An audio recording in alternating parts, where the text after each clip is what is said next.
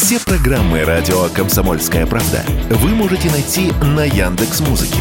Ищите раздел вашей любимой передачи и подписывайтесь, чтобы не пропустить новый выпуск. Радио КП на Яндекс Музыке. Это удобно, просто и всегда интересно. Автоньюз. Совместный проект радио КП. Издательского дома «За рулем». Фирма «Мишлен», первая из иностранных шинных компаний, нашла покупателя на свой завод в Подмосковье, который простаивает уже год.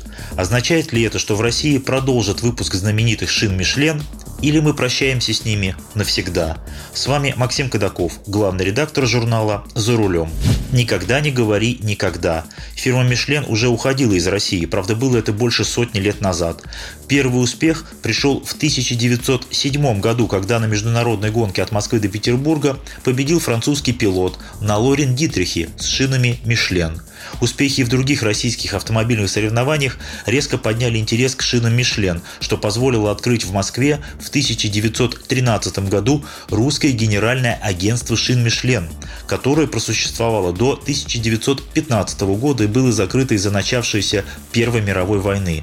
В те годы шины Мишлен продавали в трех десятках городов Российской империи – от Варшавы до Риги и от Петербурга до Одессы.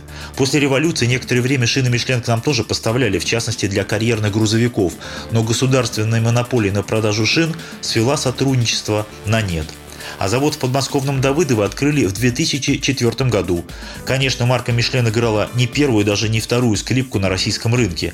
Мощность завода в Давыдово до 2 миллионов шин в год, при том, что ежегодно у нас продается около 40 миллионов шин и даже больше. Тем не менее, на заводе работало около 750 человек, а весь штат Мишлена в России составлял до 1000 человек. Технологии были самыми современными. Они, к слову, ничем не отличались от технологий на других заводах Мишлен, а их по всему миру миру больше 60. К примеру, был очень жесткий контроль качества. Шины контролировались на разных этапах изготовления по десяткам параметров, и если на выходном контроле отбраковывали несколько шин, то вся остальная партия не отправлялась на склад, то есть на продажу, до тех пор, пока отбракованные шины не подвергнут утилизации. Кроме того, шинный завод в Давыдово имеет самый большой отдел ошиповки в Европе, и все шипованные шины Мишлен, которые шли на российский рынок, шиповались именно здесь. Более того, их экспортировали в Норвегию, в Швецию, в Финляндию. Как вы поняли, технологии у нас есть. Российские специалисты тоже. Что же нужно для продолжения производства? Правильно, грамотный менеджмент и сырье. Завод простаивал с 15 марта прошлого года, а в июне фирма объявила об окончательном уходе с российского рынка. Первоначально французы планировали передать все свои производственные и коммерческие активы локальному менеджменту, но после 8 месяцев раздумий нашли партнера в виде крупного дистрибьютора китайских шин в России. Конечно, нужно смотреть договор, чтобы делать какие-либо серьезные выводы.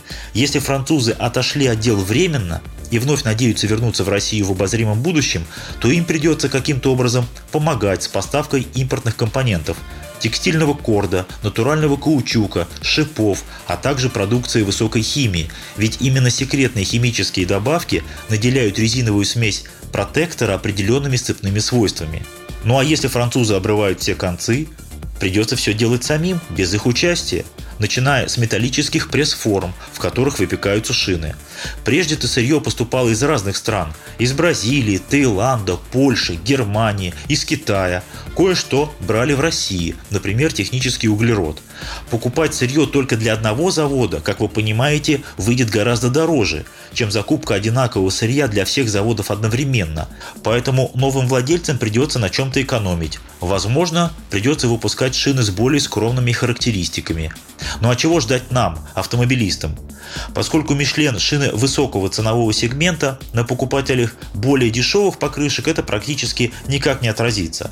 Покупатели шин небольших размеров от 13 до 17 дюймов, а именно такие выпускали в Давыдово, могут переключить свое внимание на другие шины, возможно подешевле.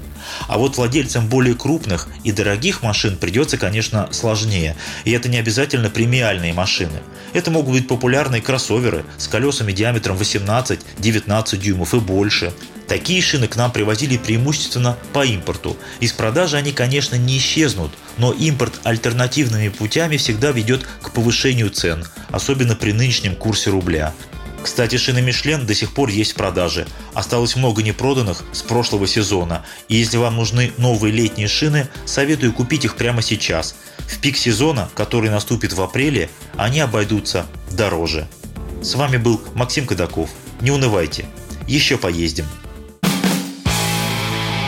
Автоньюз. Совместный проект радио КП. Издательского дома «За рулем».